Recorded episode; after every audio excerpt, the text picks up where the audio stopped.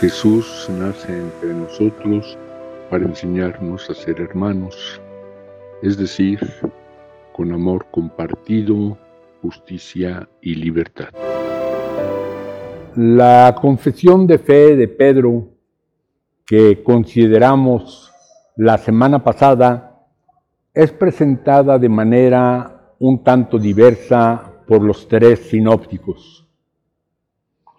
Estamos siguiendo en este ciclo al Evangelio de Mateo y entonces fue la versión que escuchamos la semana pasada. Pero Marcos y Lucas lo presentan de manera un tanto distinta.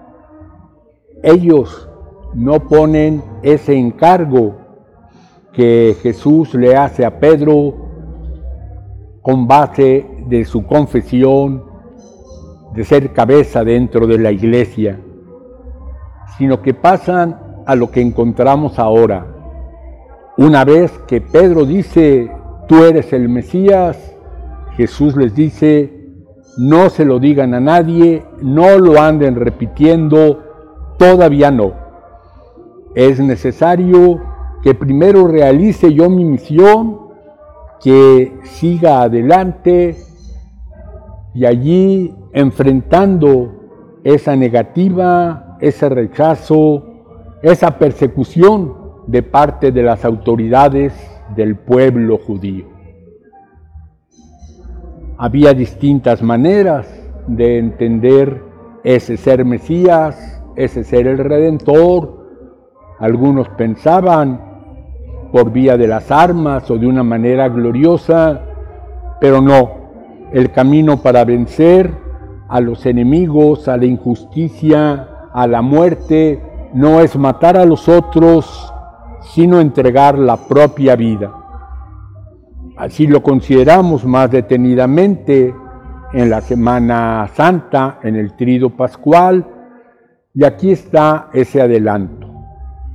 Frente a ello, Pedro se descontrola y quiere convencer a Jesús de que no, que a él no le va a pasar eso. Y frente a la cabeza de la iglesia, de sus apóstoles, Jesús tiene esa palabra fuerte.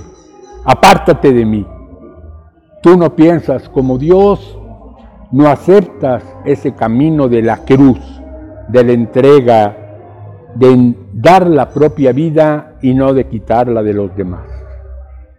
Entonces insiste Jesús en ello volvemos a la transfiguración, que creamos que de veras es el Redentor, que recordemos las mejores experiencias que tenemos de esa liberación que Él nos ha traído y que nos animemos a seguirlo en las diversidad de circunstancias de nuestra vida, en las más ordinarias y también en la persecución. Que Él nos lo conceda en la fuerza de su Espíritu. Amén.